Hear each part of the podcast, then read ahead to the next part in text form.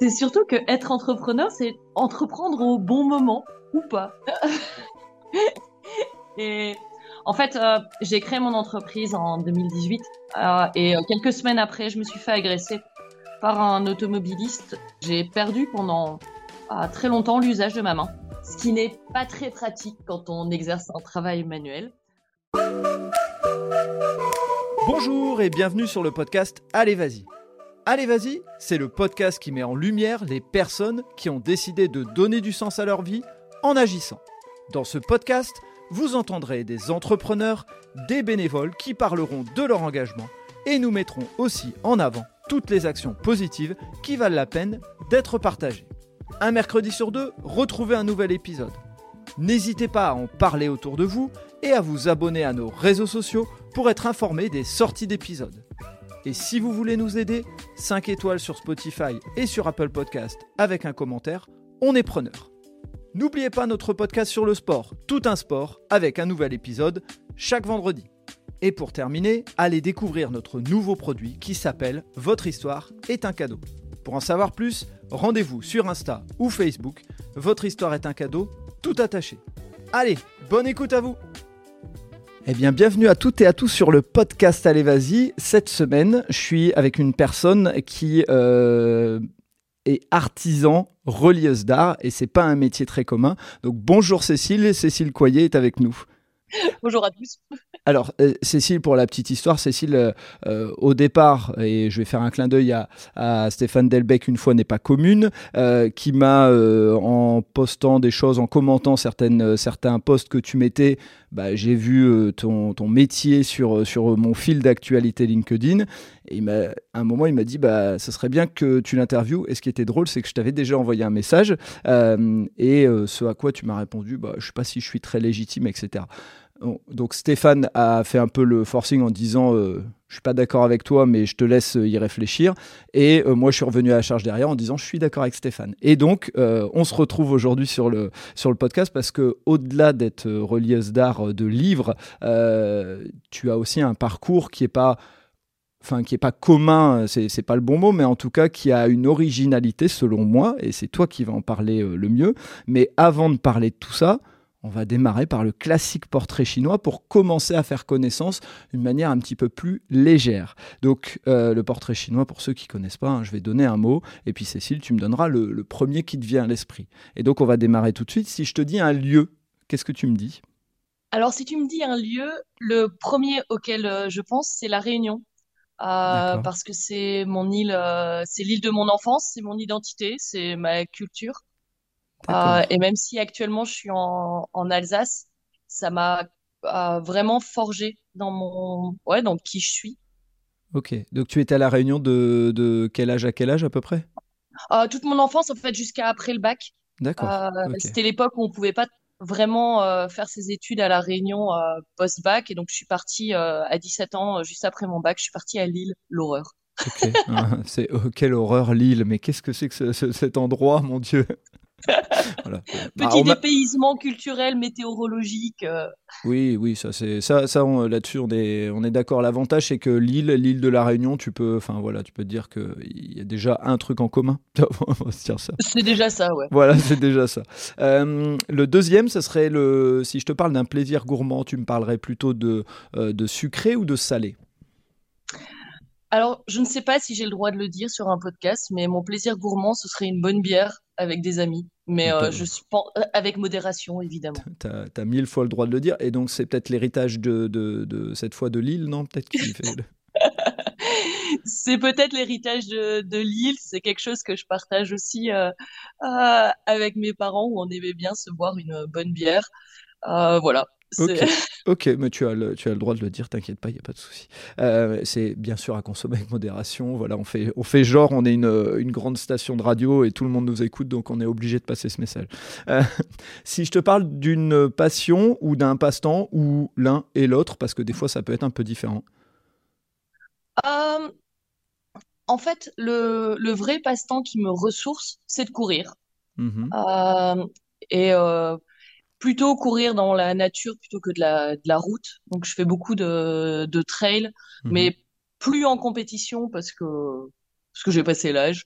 Euh, Donc juste pour le pour le plaisir de de découvrir des beaux paysages, de de ressembler à une gamine quand tu cours dans la neige et tu fais ouais. je, je, comprends, je comprends cette sensation. Et, est-ce qu'il y a une passion euh, différente de ce passe-temps? Mmh, Non, pas vraiment. D'accord, ok. Et si je te parle pour la dernière question d'une personne ou d'une personnalité qui compte, qui t'a inspiré, et il peut y en avoir plusieurs, hein, bien sûr, parce que des fois il y a la frustration de dire si je dis un tel et que je dis pas un tel, il va m'écouter, puis il va être frustré, donc euh, vas-y. Alors, c'est une question qui pour moi est très compliquée quand tu m'avais euh, quand j'entendais la question du portrait chinois mmh je me disais oh là là les personnes inspirantes c'est une horreur parce que euh, j'ai pas vraiment d'idée en fait je, il y a énormément de gens qui ont compté dans mon parcours, mhm. mais c'est beaucoup des gens inconnus en fait. ça me va euh, très bien, moi. Tu vois, ça peut être. Euh, euh, moi, je dirais que si. Je, vais, je vais te faire un clin d'œil, mais si tu me demandes, moi, dans mon parcours, il y a mon entourage familial très proche qui. Enfin, sans eux, je pense que plein de fois, j'aurais abandonné certaines choses. Donc, voilà, tu vois, c'est pour ça que je dis personne ou personnalité.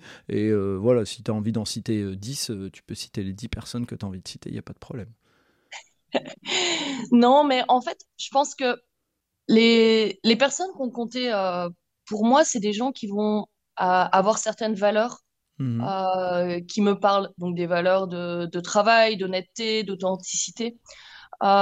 et dans mon, dans mon parcours, il y a plusieurs personnes qui effectivement m'ont aidé à des étapes un peu, un peu clés. Mhm. je vais juste donner deux, trois, deux, trois exemples, mais euh, l'un de mes tout premiers clients quand j'ai créé ma toute première entreprise en 2009. Mhm. Euh, il s'appelait Jean-François Chiles, enfin il s'appelle toujours Jean-François. Chiles, et alors même que j'ai complètement changé de, de, métier, de voie professionnelle, donc euh, dix ans après, euh, on reste en contact et il est toujours là dès que j'ai une question pratique, pragmatique sur euh, l'organisation de mon activité, même sur éventuellement des histoires de fixation de prix, etc. Mhm. Euh, cette personne va toujours être euh, être là, un peu une sorte de figure presque paternelle. donc donc voilà. Et la deuxième personne que je voudrais citer, c'est Maurice Salmon, qui est le maître chez qui j'ai appris la, la reliure et qui, sous ses aspects parfois parfois bourru, euh, et euh, a vraiment toujours été là pour me, pour me soutenir dans, euh, ce choix, dans cet apprentissage difficile. Et maintenant que j'ai mon activité qui ne me lâche pas, en fait, qui est toujours là à mes côtés pour m'aider. Ok, donc c'est deux, deux, épaules sur lesquelles tu peux tu peux t'appuyer quand tu as des questions, quand tu veux te bah, prendre un peu de recul et prendre de, de la hauteur. Et on verra en tant qu'entrepreneur que bah, c'est important de savoir de temps en temps prendre un petit peu de hauteur et de recul et pas toujours à la tête ou le nez dans le guidon comme, comme on dit. Exactement. Et avant de te laisser euh, parler de ton parcours, euh, j'aimerais poser une dernière question sur l'entrepreneuriat. Euh, l'entrepreneuriat, pour toi, c'est plutôt un background familial, c'est-à-dire mes parents et, toute ma famille étaient entrepreneurs, donc c'était dans mon ADN. C'est une volonté toujours, même s'il n'y avait pas le background, ou c'est juste une opportunité qui s'est présentée à toi et tu l'as saisie? Alors, c'est pas du tout un background familial. Mes parents était euh, dans la fonction publique. Euh, et au contraire, quand j'ai démissionné de mon tout premier CDI et que j'ai annoncé à mes parents, salut, je vais créer une entreprise, ils m'ont vraiment pris pour une, euh, pour une cinglée. Mais, mais je pense que malgré tout, ça, ça, a toujours été là, pas dans le sens de créer une entreprise, mais dans le sens de créer mon métier. Ok. D'accord. C'était, euh, c'est quelque chose que tu avais en toi et que tu, tu, ressentais sans, effectivement, comme tu le dis, euh, euh, avoir la capacité de dire c'est la volonté de créer une entreprise, mais au moins, au moins ton métier. En fait, c'est plus le côté j'ai envie de faire quelque chose. Si ça n'existe pas dans, un, dans une case, bah, je vais la créer. Ok, d'accord. Ok, oui, donc il y, a cette vraie volonté de, d'entreprendre avant, de, même, avant même de penser à entrepreneuriat. Il y a au moins le fait d'entreprendre et de, de, de créer quelque chose. C'est ça. Ok. Euh, eh ben, écoute, Cécile, je vais te laisser euh, nous expliquer un petit peu ton parcours, euh, de où tu as démarré quelles ont été tes études et qu'est-ce qui t'a amené petit à petit à penser à devenir artisan et reliesse d'art. Alors, comme tu le disais, mon parcours est pour le moins atypique. en fait, j'ai j'ai commencé par avoir une une vie professionnelle extrêmement euh, intello, en fait, intello de base. Euh, c'est-à-dire que pour mes études, je suis partie donc à Lille, j'ai fait Sciences Po à Lille. Mhm. Euh, je me suis spécialisée ensuite dans les affaires européennes en faisant un master à Bruxelles en alternance. Et donc, j'ai travaillé dans les affaires européennes pendant 15 ans, en y faisant à peu près tout ce que je pouvais rêver de faire. C'est-à-dire que euh, j'ai fait du lobbying en travaillant pour une association. Euh, j'ai euh, travaillé à la Commission européenne en stage au cabinet de, de Michel Barnier. J'ai fait du conseil aux entreprises, aussi bien en chambre de commerce qu'en tant que consultante indépendante. Euh, et ensuite, j'ai fait de la communication au Parlement européen. Donc, euh, en fait, j'ai eu une sorte de panorama de tout ce qu'on pouvait faire dans, dans les affaires européennes.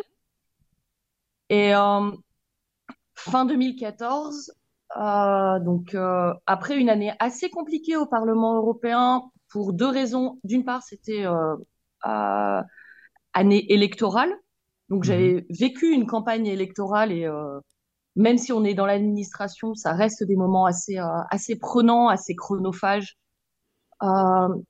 mais également à titre professionnel, j'avais ma charge de travail qui avait qui avait triplé euh, pour différentes raisons. Mhm. Et je me suis rendu compte que ça faisait à peu près deux semaines que je ne m'étais pas arrêtée sur le petit banc qui est face à l'eau euh, en bas du bâtiment du Parlement européen à Strasbourg pour simplement admirer la chance que j'avais de travailler dans cet endroit. Et donc, euh, bah, ce jour-là, j'ai annoncé à mes supérieurs que je démissionnais. voilà. Euh, parce que simplement, je ne pouvais pas m'imaginer euh, devenir aigri et, euh, et, juste faire ce boulot comme n'importe quel autre taf. Donc j'ai quitté, j'ai quitté le Parlement européen le 31 décembre 2014 en mode c'est bon, j'ai j'ai fait tout ce que je pouvais rêver de faire dans ce domaine-là. je vois pas ce que je peux faire de mieux. Euh, ou de plus palpitant, etc. Euh, je vais me reconvertir. Euh, mais j'avais aucune idée de, de reconversion. Ok, juste avant de, de, continuer là-dessus, moi je voudrais revenir un tout petit peu en arrière.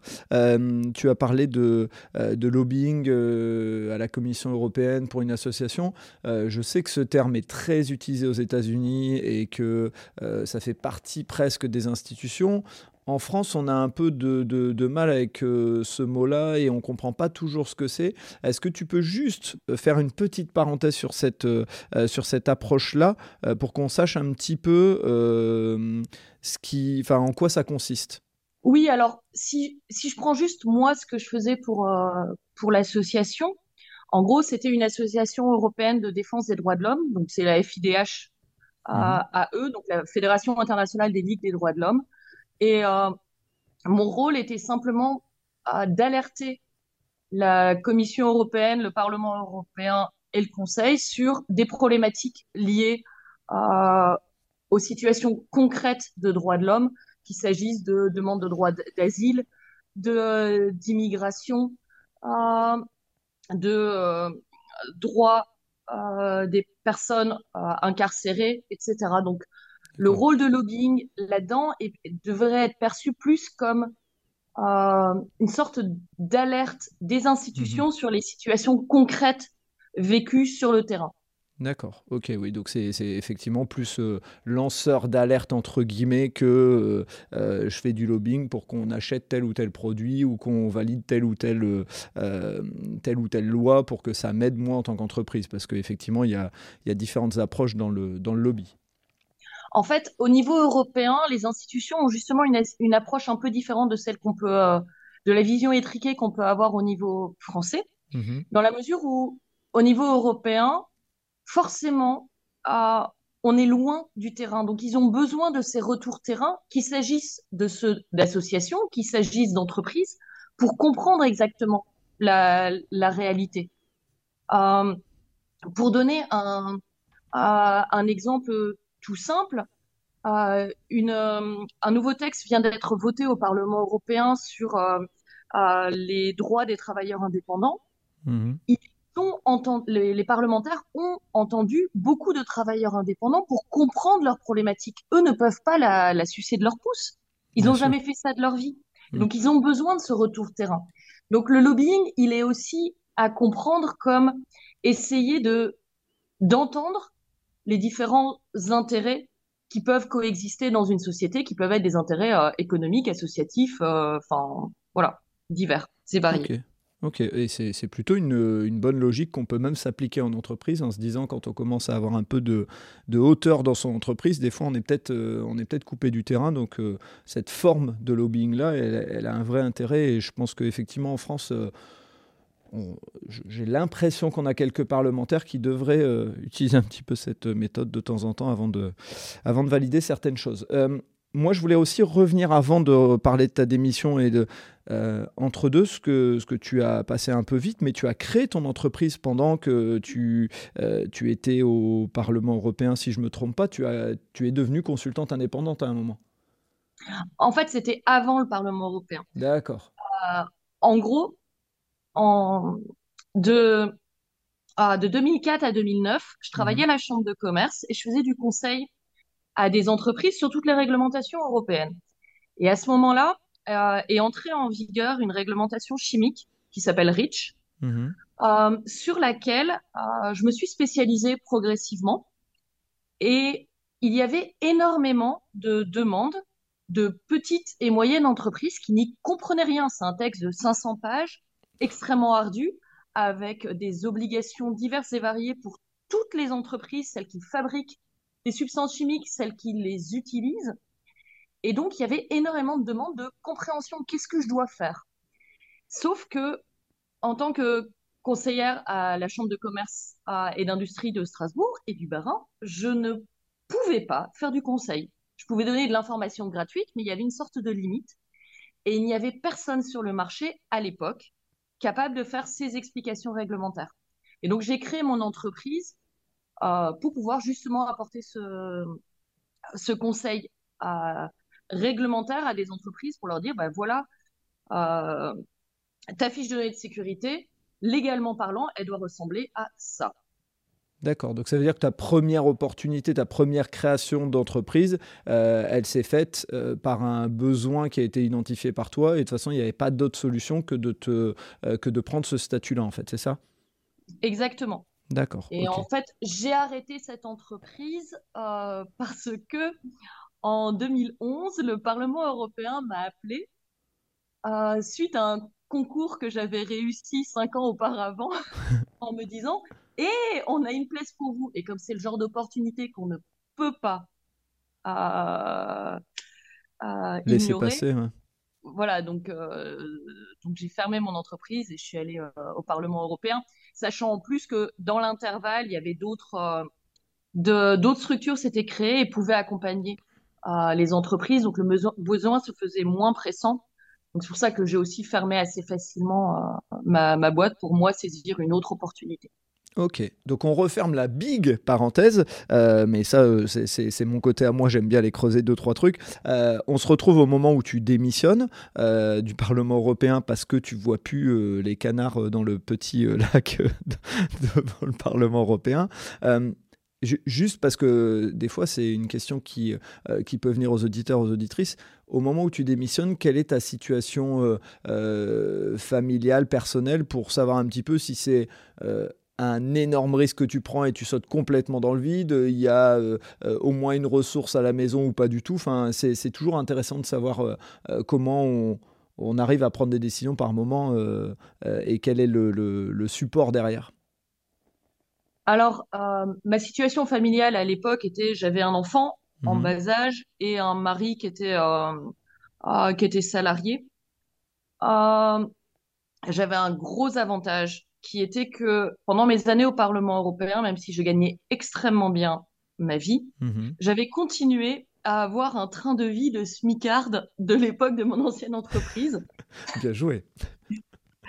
Ce qui fait que euh, j'avais mis euh, de l'argent de, de, côté euh, et que j'avais également le droit à du chômage de la part de, du Parlement européen pendant, pendant quelques temps qui me permettait d'avoir une sorte de, euh, de sécurité, entre guillemets, euh, le temps de, de, réfléchir à une reconversion. Ok. Et donc, cette reconversion, elle passe par quel, euh, par quel chemin quand tu démissionnes? Tu as des idées déjà? Alors non. Quand je démissionne, j'ai zéro idée. si ce n'est que ce sera probablement pas dans les affaires européennes parce que j'ai fait le tour. D'accord. Euh, par contre, ce que je veux, c'est prendre mon temps, prendre justement le temps d'explorer euh, plein de plein de pistes et faire ceux auxquels j'aurais pas nécessairement pensé avant. Euh, et courant janvier, je fais un stage de reliure un peu par hasard parce qu'il y avait de la lumière, hein, en gros. c'est une bonne idée. Et en entrant dans, dans cet atelier, alors que j'ignorais complètement jusqu'à l'existence du métier, je tombe en, admiration devant ces outils qui semblent venus d'un autre temps, ces mhm. gestes complètement euh, euh, surréalistes, et également sur ma propre capacité à faire quelque chose. Ce que tu veux dire, c'est que tu es rentré dans un atelier et tu as fait aussi? C'est ça. Je suis rentré dans un atelier de reliure pour deux jours faire un, découverte de la reliure Bradel. Je savais même pas ce que c'était la reliure. Et alors la reliure Bradel, encore moins. Mais euh, je suis repartie avec un carnet. Et c'était moi qui l'avais fait. Et il était vachement beau. ok. Et suite à, suite à ça, j'ai euh, le donc euh, Maurice Salmon, l'artisan chez qui j'avais été, me dit bah écoute, il y a une formation pour pour apprendre la reliure si ça te dit. Bon, pourquoi pas, hein. j'ai mhm. du temps, j'ai un bilan de compétences qui est en cours, mhm. euh, let's go.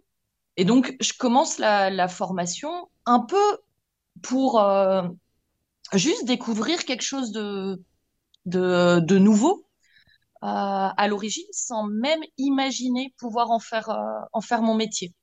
Progressivement, euh, l'idée me vient en tête que ça pourrait être bien d'apprendre pour faire connaître ce métier. Dans la mesure où je me rends compte que dans mon quartier, il y a plein d'artisans d'art, mais qu'ils sont des nullissimes en com.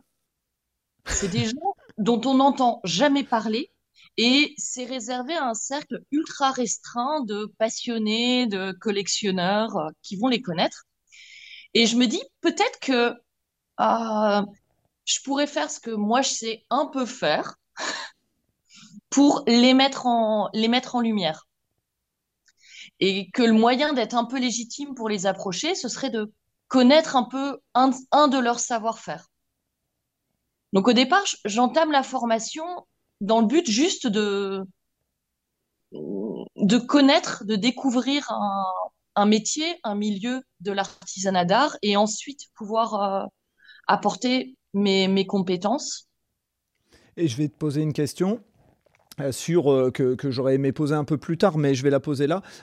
Est-ce qu'il y avait un, une volonté pour toi aussi de peut-être reprendre confiance en ta capacité de faire? Je m'explique. On dit souvent, de plus en plus d'ailleurs, euh, il y a des, grosses études là-dessus sur les neurosciences et ainsi de suite, euh, qu'on conseille même à des, euh, des, fois des grands dirigeants qui sont un peu dans le doute, qui sont un peu en questionnement, ou des cadres dirigeants ou ainsi de suite, quand ils vont pas bien, d'aller faire avec leurs mains, puisqu'a priori, on est conçu depuis la nuit des temps sur le fait que nos mains, elles servent à faire et qu'elles sont reliées au cerveau, et quand elles ne font plus et qu'elles ne fabriquent plus, comme de la cuisine, comme du jardinage, comme euh, faire des sabots, fabriquer des choses avec les mains, euh, on perd de la confiance. Et toi, tu étais dans un métier très intellectuel et tu bascules vers euh, des choses où tu fais. Est-ce qu'il y avait cette, cette envie-là aussi de reprendre un peu contact avec les mains? Alors oui et non. euh, en fait, ce n'est pas reprendre contact puisque je n'avais jamais rien fait de mes mains. D'accord. je, merci, je comprends le oui et non. C'est-à-dire que j'ai jamais imaginé une seconde pouvoir faire quelque chose de manuel. Je me souviens même de la réaction de mes proches les premières fois où je leur ai dit que j'allais faire de la reliure. Ils ont dit mais jamais toi quoi. Enfin. tu vas le faire faire. Euh, par contre, là où je te rejoins, c'est qu'effectivement la, la satisfaction de produire quelque chose, de fabriquer quelque chose et de voir que c'est sorti de toi, c'est quelque chose d'extrêmement satisfaisant euh, et justement qui beaucoup plus concret que euh, à, la fin d'une journée de bureau où tu peux juste dire bon bah c'est cool, j'ai fait une conférence, j'ai fait trois postes ou autre. Oui, je, non, mais je comprends. En plus, euh, si quand tu me parles des, euh, des notes de la Commission européenne de 500 pages sur des trucs où personne ne comprend rien, je, veux bien imaginer que euh, par moment, cette perte de sens, elle est, importante et on en a énormément parlé avec le Covid. Donc oui, je comprends à 100% ce que tu dis. donc voilà. Ok. Et donc, euh, tu commences cette formation euh, dans l'objectif, euh, et, ah, tu me le confirmes, hein, c'est plus une question qu'autre chose, dans l'objectif d'accompagner un peu cette, cette idée, d'accompagner ces artisans qui ont un vrai savoir-faire, de pouvoir les mettre en lumière. C'est ça ton objectif au départ? Exactement. C'est-à-dire que dans un coin de ma tête, je me dis, j'ai une sorte de honte mmh de n'avoir jamais connu ces métiers. Et en même temps, je, en en parlant autour de moi, personne ne connaît ces artisans, personne ne connaît ces métiers. Parce que je suis dans un milieu, comme dit, assez intello. Euh, euh, c'est pas, c'est pas trop nos problématiques. Et je me dis, si je ne suis pas la seule à ignorer que ces métiers existent, peut-être que je pourrais les mettre, euh, les mettre en lumière. donc, moi, j'apprends ce, ce métier chez, chez cet artisan. En parallèle, je continue à, travailler, à donner des cours euh, à l'université dans mon ancien domaine de compétences, donc sur les mhm. affaires européennes. Euh, et progressivement, euh, l'idée fait un petit peu son chemin que, mhm. de manière très prétentieuse, je pourrais aussi en faire mon métier. Quelle prétentieuse, alors vraiment. mais non, mais parce que tu dis, je suis pas du tout manuel et en même mhm. temps, j'ai quand même envie de montrer ce que je fais moi. mais bien sûr. Bien sûr, ça se comprend. Et, quand tu fais ce, euh, cette formation, tu te formes vraiment dans le but d'obtenir euh, un diplôme et d'avoir un vrai savoir-faire Ou au démarrage, c'est vraiment, je fais la formation, ça me permettra d'approcher euh, des, artisans? Alors, dès le début, la, la formation est une formation pour se préparer au CAP Art de la reliure dorure. Ok. Après, je mets pas mal de temps à me sentir capable d'effectivement passer le diplôme. Euh, c'est-à-dire que euh, c'est un apprentissage qui est compliqué. C'est, as l'impression que tu ne sais pas faire un angle à 90 degrés, que rien n'est jamais d'équerre, que que tu coupes pas droit, que tout le monde comprend dix fois plus vite que toi. Euh, et la grosse problématique de la reliure, c'est que tout est réversible. Résultat, à un moment, par exemple, je pouvais défaire dans la semaine à peu près 100 fois la même couture parce qu'elle n'était pas parfaite. Donc, je, mets un peu de temps avant de, de vraiment me, sentir capable de, passer le diplôme. Mais, euh, mais je passe mon CAP euh, assez fièrement en, en 2017. Euh, c'est d'ailleurs le diplôme dont je suis vraiment la plus fière parce qu'il est complètement éloigné de, de tout ce que j'ai jamais imaginé faire. Et quand tu passes ce diplôme, euh, dans ta tête, il y a l'idée de dire, euh, là, tu en es arrivé au point de dire, je vais quand même en faire mon activité, ou tu es encore un peu dans ce schéma, euh, maintenant j'ai le savoir-faire, je vais pouvoir approcher les autres? Non, quand je passe le diplôme, je sais que je vais en faire mon métier. D'accord, ok tu, tu, tu, sais, si tu te souviens s'il y a un moment de point de bascule où tu dis je veux plus faire ce que j'avais dit, aller approcher d'autres artisans, euh, ou c'est tout au long, ça s'est construit, et puis à la fin tu dis euh, quitte à avoir le diplôme, autant en faire mon activité En fait, le, le point de bascule, il est au moment où je m'inscris pour passer le CAP. au moment où je décide de passer le, le diplôme, ça veut dire que j'assume que j'aurai les qualifications pour exercer le, le, métier. Ce qui ne veut pas dire que euh, j'en oublie la partie de mettre en lumière les, les autres, même si euh, évidemment, euh, maintenant que j'ai mon atelier, je parle plus de moi que des autres, on est d'accord? Mmh, normal. Mais ça reste quand même dans un coin de, de, de, de ma tête. Ok.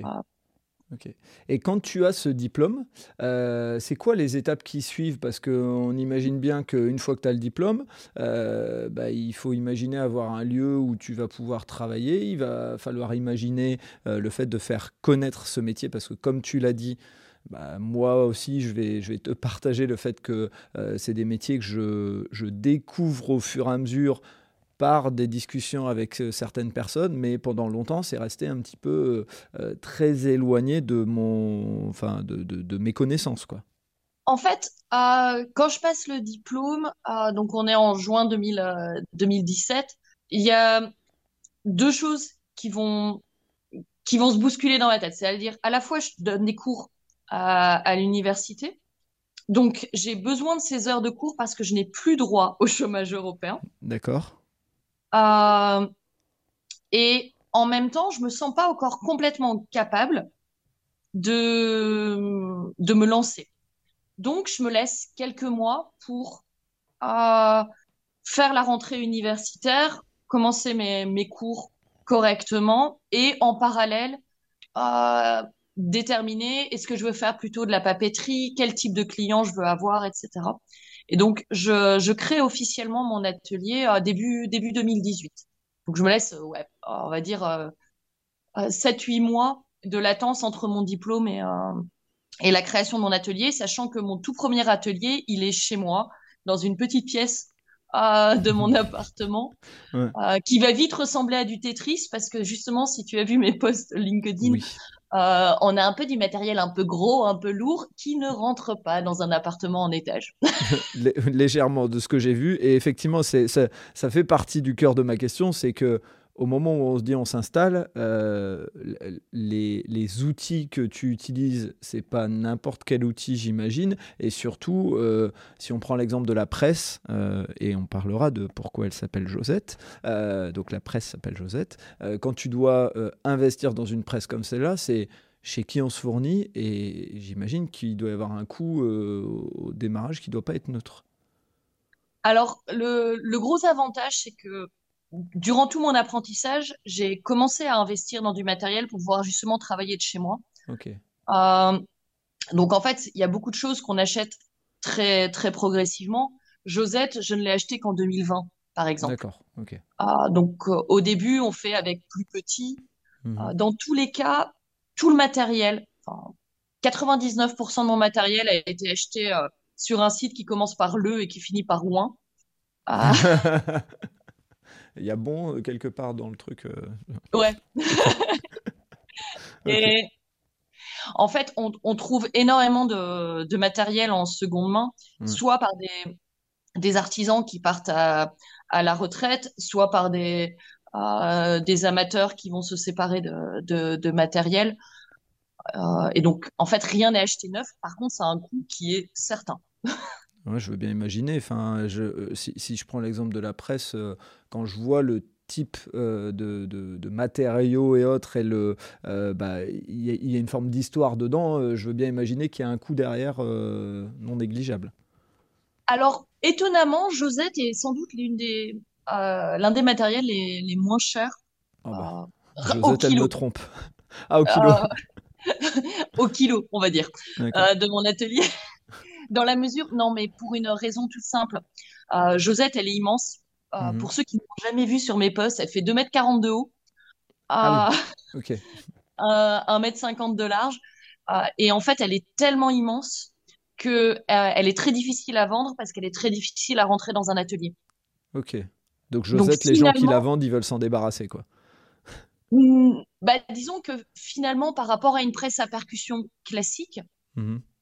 Euh, on va dire qu'une presse à percussion classique sur le sur un site de seconde main, ça va être entre euh, à, à, partir de 1500 euros, on en mmh. trouve des pas trop mal. Josette, je l'ai payé un euro le kilo, quoi. D'accord. Elle fait à peu près une tonne. ok. Ok, d'accord, j'ai capté. oui, donc c'est des, des, investissements, mais que tu as étalé, ce qui fait que la charge, elle est, moins, elle est moins importante pour ton entreprise. Exactement. En fait, il y a beaucoup de choses où on fait au fur et à mesure, en fonction de, de ses besoins, en fonction de sa place, en fonction des opportunités. Euh, si un relieur décide de prendre sa retraite, on va lui racheter tout son stock, même des choses dont on n'a pas forcément besoin. Euh, au contraire, il y a des choses qu'on peut décaler dans le, dans le temps. Et euh, moi, j'ai vu qu'à un moment, tu marquais Je Je suis pas restauratrice. Et est-ce que tu peux expliquer aux gens ce qu'est la différence entre restauratrice et relieuse d'art? Oui, en fait, en, en reliure, on, apprend à réparer des petites déchirures, des petits manques, etc. En restauration, on va travailler sur des ouvrages très anciens, 16e, 17e, etc. Et on va les faire dans certaines règles très spécifiques en fonction des matériaux utilisés à l'époque. Euh, et moi, j'ai pas cette compétence-là de restaurer un ouvrage du, du XVIe siècle simplement parce que je ne maîtrise pas toutes les cols, toutes les, euh, les types de, de teinture de cuir utilisées à, à l'époque. Donc, c'est deux spécialisations à, à part. Euh, moi, je vais réparer certains livres, mais par exemple, il peut m'arriver, selon le choix du client, de mhm. réparer un livre et d'en faire quelque chose de complètement funky. Alors qu'en restauration, on doit réparer à l'identique. Ok, d'accord. Oui, c'est comme quand on est sur une, euh, euh, sur une toile qui est un peu abîmée, ils vont devoir remettre les, les couleurs comme avant, etc. Ils peuvent pas venir modifier la toile. C'est ça. Alors que moi, je peux.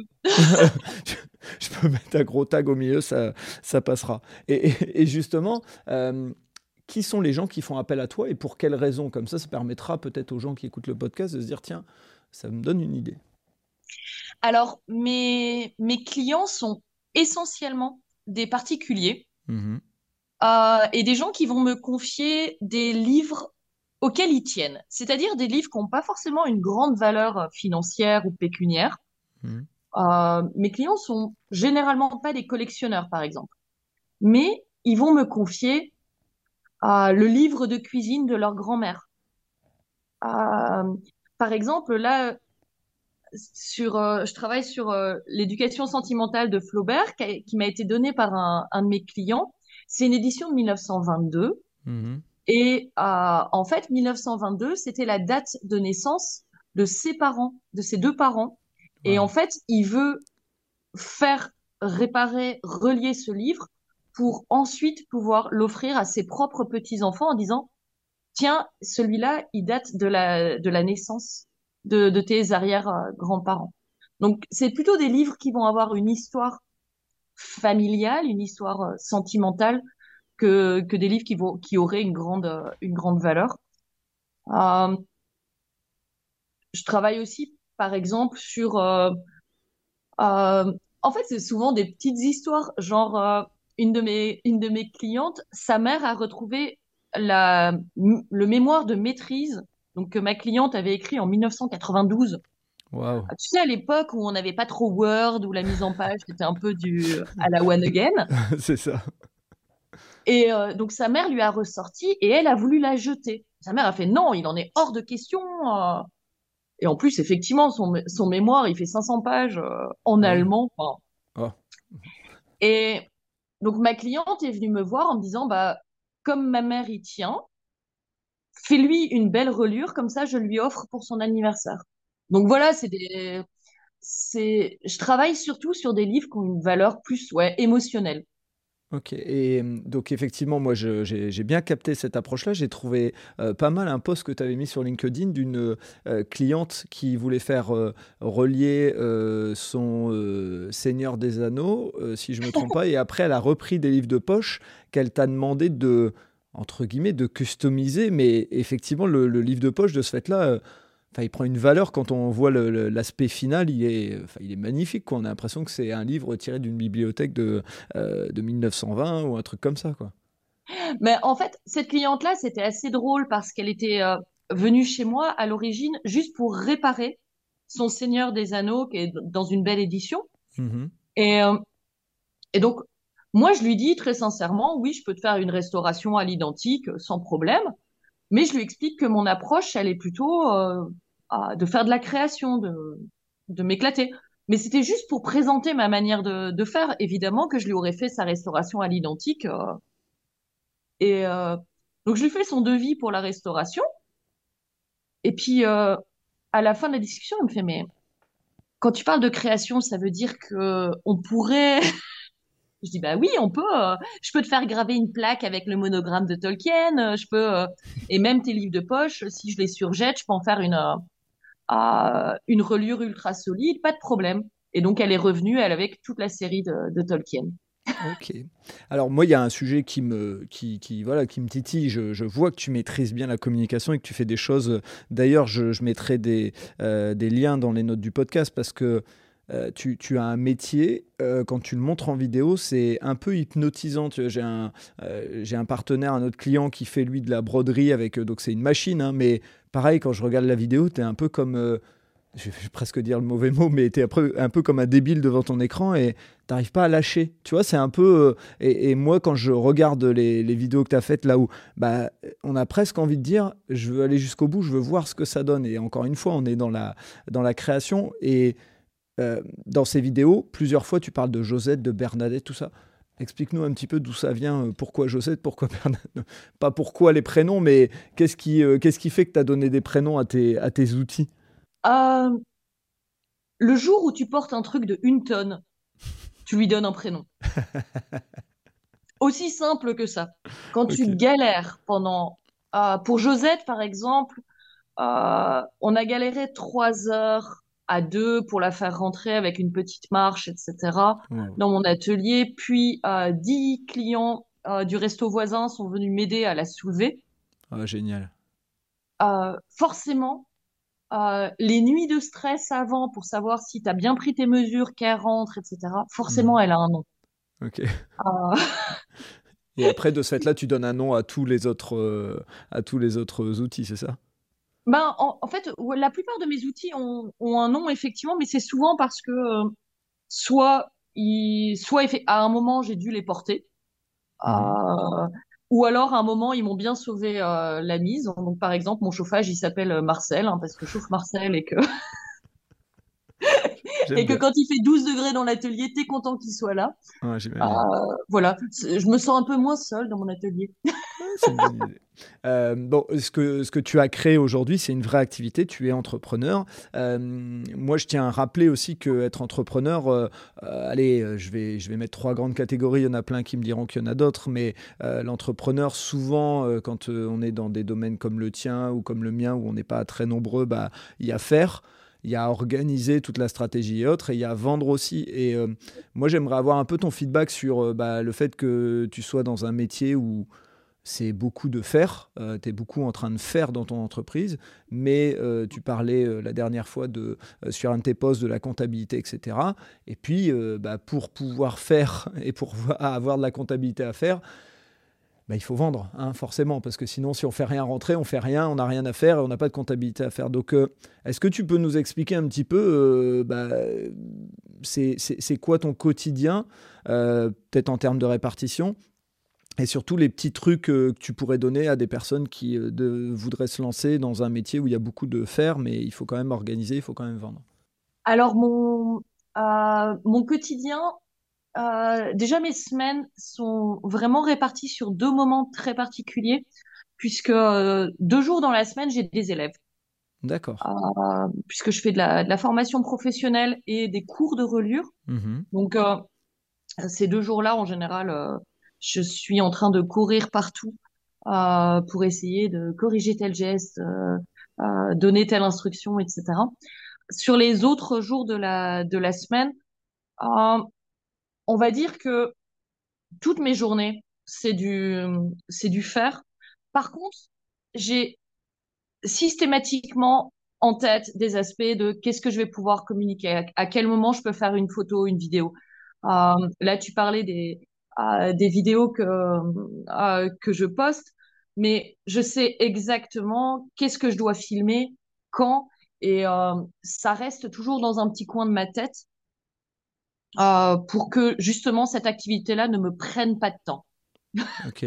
Oui, mais c'est en fait ce que tu es en train de dire, c'est que je vais utiliser un terme anglais parce que c'est comme ça que ça s'appelle, enfin c'est plus simple à le résumer comme ça, mais c'est comme quand on dit j'ai pas le temps de cuisiner, bah on te conseille de faire du batch cooking, c'est-à-dire euh, par exemple le dimanche euh, en fin de journée, tu fais euh, cinq repas en même temps en pensant à faire ton poulet que tu vas mettre dans deux trucs, en pensant à faire des légumes que tu vas mettre dans deux autres, toi, ce que tu fais, c'est que tu te dis, je vais faire ma communication en faisant du, du, batch travail, entre guillemets, c'est-à-dire que euh, pendant que tu travailles, tu fais ta communication et tu prends pas un temps supplémentaire. Tu te gagnes du temps grâce à ça.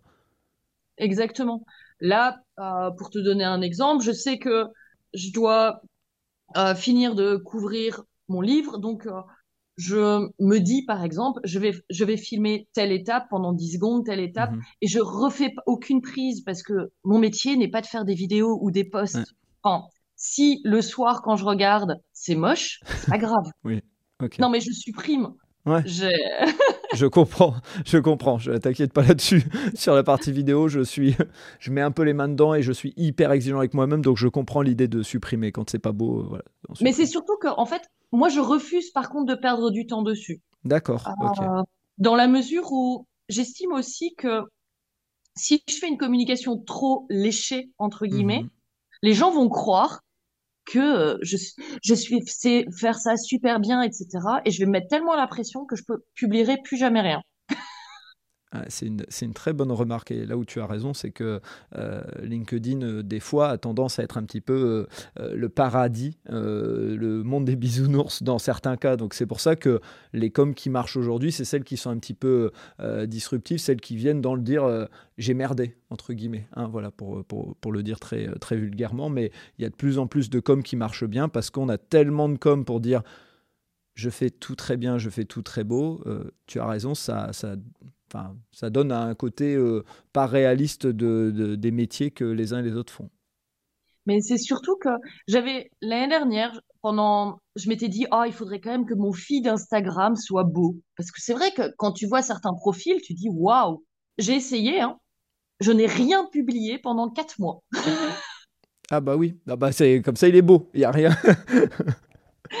Et il y a un moment, je pense qu'il faut accepter, mmh euh, justement, si des, gens écoutent, qu'il faut juste accepter d'être comme on est. C'est-à-dire, euh, mmh. euh, bah, ma com, elle est, elle est comme moi. c'est, je publie une fois de temps en temps quand j'y pense. Et comme j'y pense, et tant pis, il est pas parfait, ça plaît pas à l'algo ou, enfin, ça plaît à l'algo ou pas, bah, c'est pas grave. C'est toi, en fait. C'est toi. Et, et donc, J'essaye juste sur les parties voilà administratives, compta, etc. Euh, pour euh, finir sur l'organisation. Mhm. Moi, je me bloque un mercredi matin par mois. D'accord. Euh, où vraiment je, je, ne fais je fais toute la partie administrative chiante. Hmm.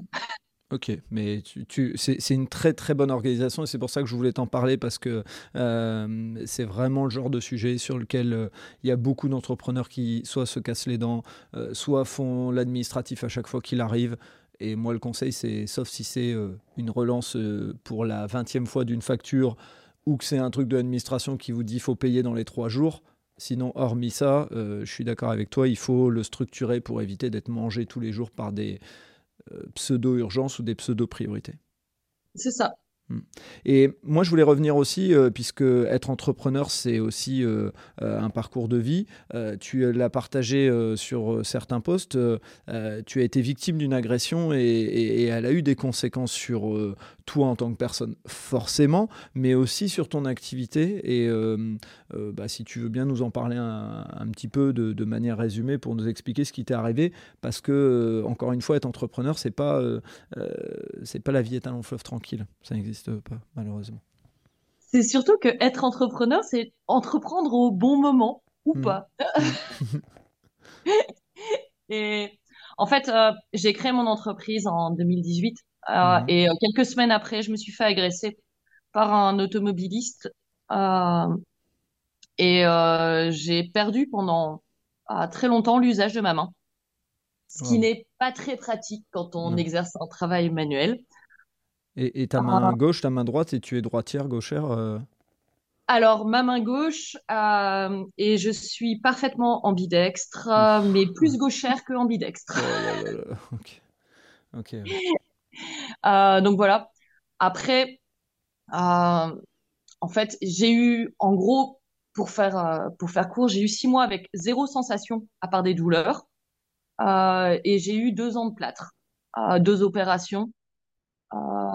Donc, malgré tout, tu arrives à apprendre à travailler à une main ou une main et demie. Euh, ça t'oblige aussi à réfléchir autrement tes, euh, tes gestes.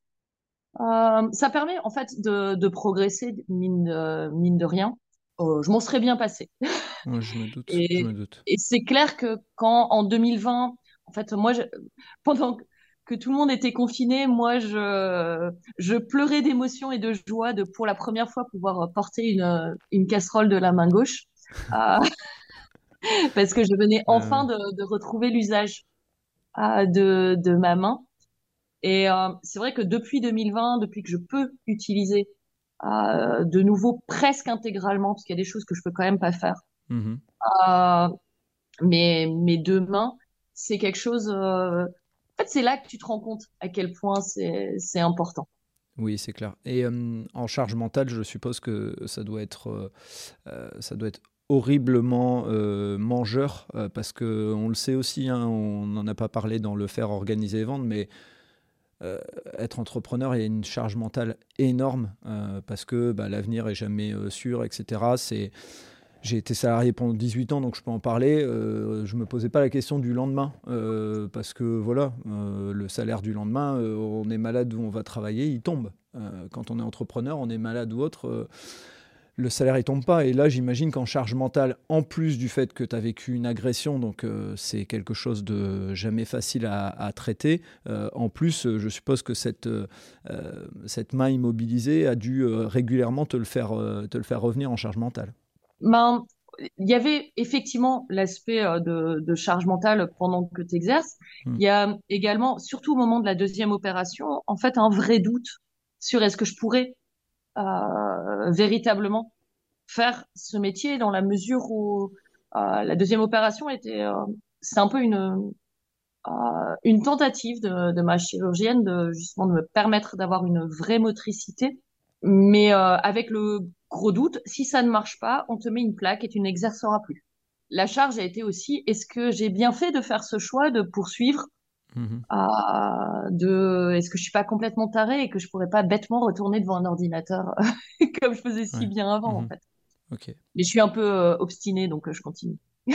c'est une très bonne chose. Et en parlant d'obstination, tu vas même plus loin puisque euh, j'ai cru voir que pompier volontaire, enfin voilà, tu, tu, vas au bout des choses.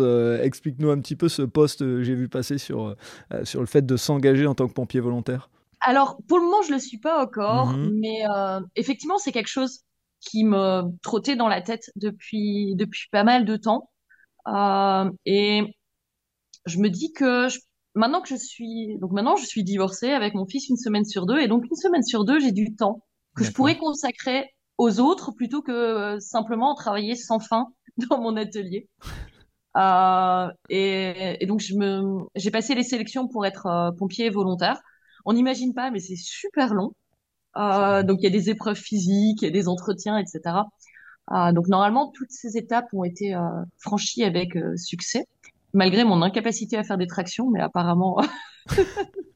je pense que tu dois pas être la seule. J'ai vu certains pompiers dans ma, dans ma carrière. Euh, certains, je, ne les ai jamais imaginés être capables de faire des tractions. Hein, sur, voilà, donc, disons que c'est dans les épreuves, après, c'est normal. Mais voilà, donc là, pour le moment, euh, j'attends la validation du, du médecin euh, pour, euh, pour avoir l'autorisation ou pas de devenir pompier volontaire, sachant que justement les, les, séquelles sur ma main sont de mon côté une sorte de voilà d'épée de Damoclès, il faut voir. Ok, mais en tout cas, quoi qu'il en soit, même euh, si tu l'es pas, bravo, rien que pour l'état d'esprit et le fait de, euh, de vouloir donner du temps aux autres.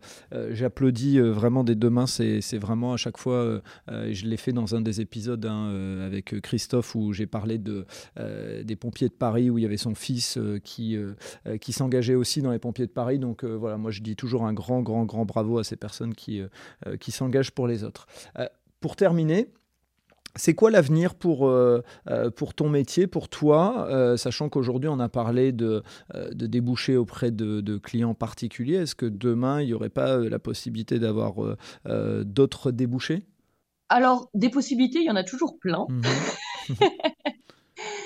non, mon, ma priorité pour le moment est de justement de pérenniser mon, mon activité.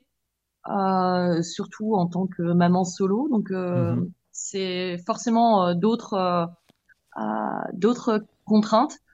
Donc mon l'avenir, il va être plutôt d'être sûr que mon activité me permette de de vivre mmh correctement, même si c'est un métier de, de niche.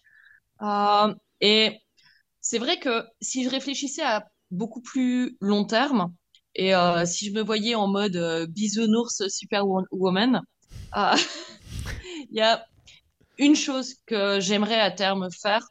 Je me suis rendu compte lors de lors de ma, formation ou des échanges avec d'autres euh, d'autres confrères que c'est pas parce qu'on est le meilleur qu'on va avoir un atelier qui tient. Et je trouve ça terrible que euh, beaucoup des gens, des, des personnes qui ont appris avec moi la reliure, étaient techniquement bien meilleurs que moi au moment du passage du CAP. Sauf que je suis la seule, sauf erreur de ma part, parce que j'ai un doute pour une, je suis la seule à être, à avoir mon atelier cinq ans après. C'est pas parce que j'étais meilleure, c'est juste peut-être que j'ai un peu plus les épaules pour tenir un atelier, je suis un peu plus folle ou ce que, ce qu'on veut. Et en fait, mon, mon rêve à, à quelques, à quelques années, ce serait de pouvoir justement offrir la possibilité à, à quelqu'un qui a les compétences techniques de devenir relieur salarié parce qu'en Alsace, il y a quasi pas de place en salarié. Donc, si tu entames cette reconversion, c'est que tu sais que tu vas créer un atelier. Sauf que c'est pas les mêmes compétences quoi qui sont demandées.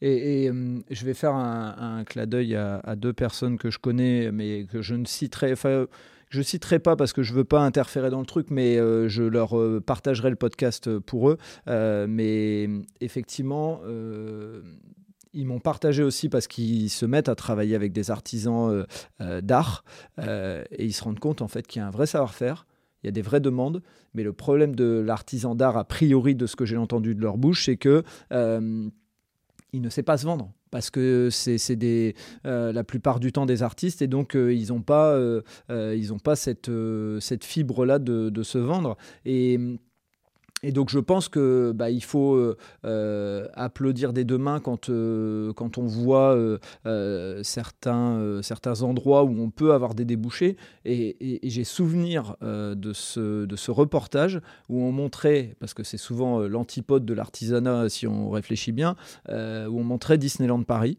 où on montrait que en fait c'était un des endroits où il y avait des belles débouchés pour des artisans d'art. Euh, parce que bah, le château de la Belle au Bois dormant, il y a de la, euh, verrerie euh, de, haut niveau en termes de couleurs, etc. Tout le monde ne sait pas faire.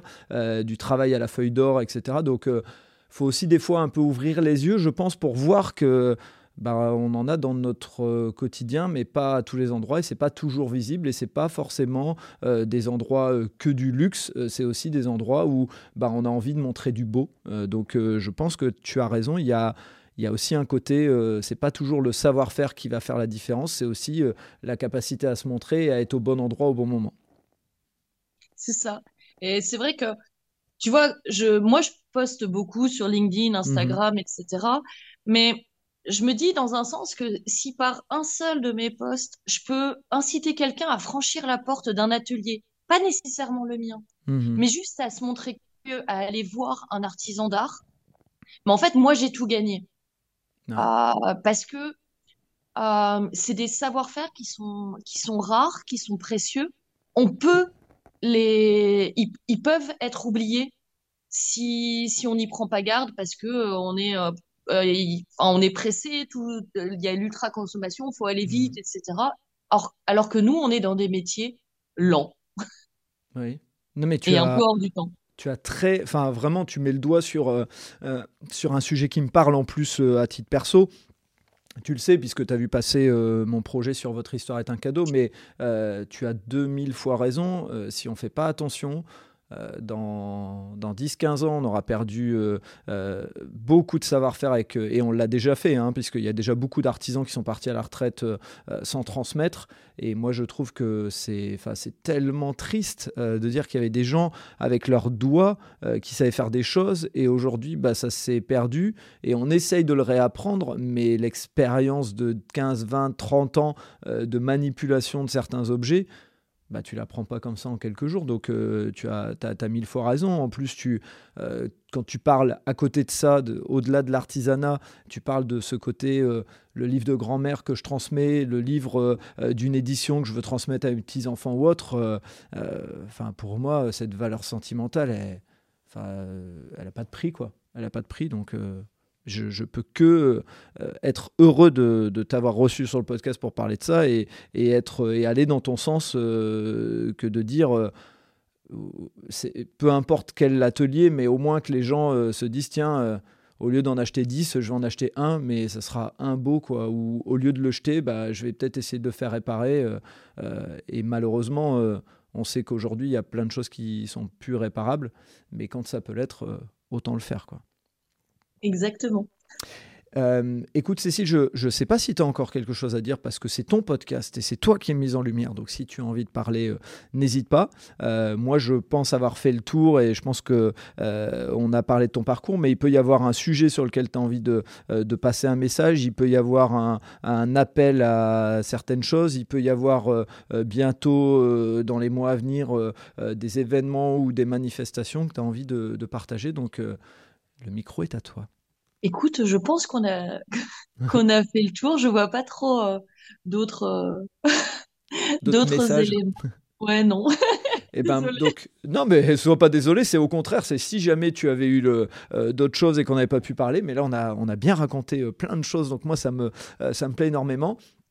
Je voulais moi te remercier et te, euh, te donner juste ce petit, euh, ce petit moment de recul que je fais en non pas en off mais cette fois en on euh, pour te dire à quel point je suis content de t'avoir reçu et que tu étais ultra ultra légitime. On a parlé de, de sujets qui sont malheureusement pas souvent mis en, lumière et ça fait partie aussi enfin de, de, la, du sens que je veux donner à Allez Vas-y, c'est de mettre en lumière les belles actions ou les gens qui agissent au moins parce que on parle beaucoup des gens qui, euh, qui râlent, on parle beaucoup des gens qui euh, font des choses euh, pas très intelligentes, on parle beaucoup des, choses négatives et les choses positives, ben, elles restent dans un coin. Donc merci d'avoir accepté de, de venir dans le podcast. Merci à Stéphane d'avoir été un petit peu un, acteur dans, ta présence sur le podcast. Donc merci beaucoup. Ben, merci à toi aussi pour ta patience euh, et détermination à, me faire croire que je suis légitime. Mais en tout cas, c'était un plaisir euh, de participer. même au bout, même au... Oh, je suis toujours pas légitime. Ok. et je suis obstinée. Ah, j'avais compris, j'avais noté.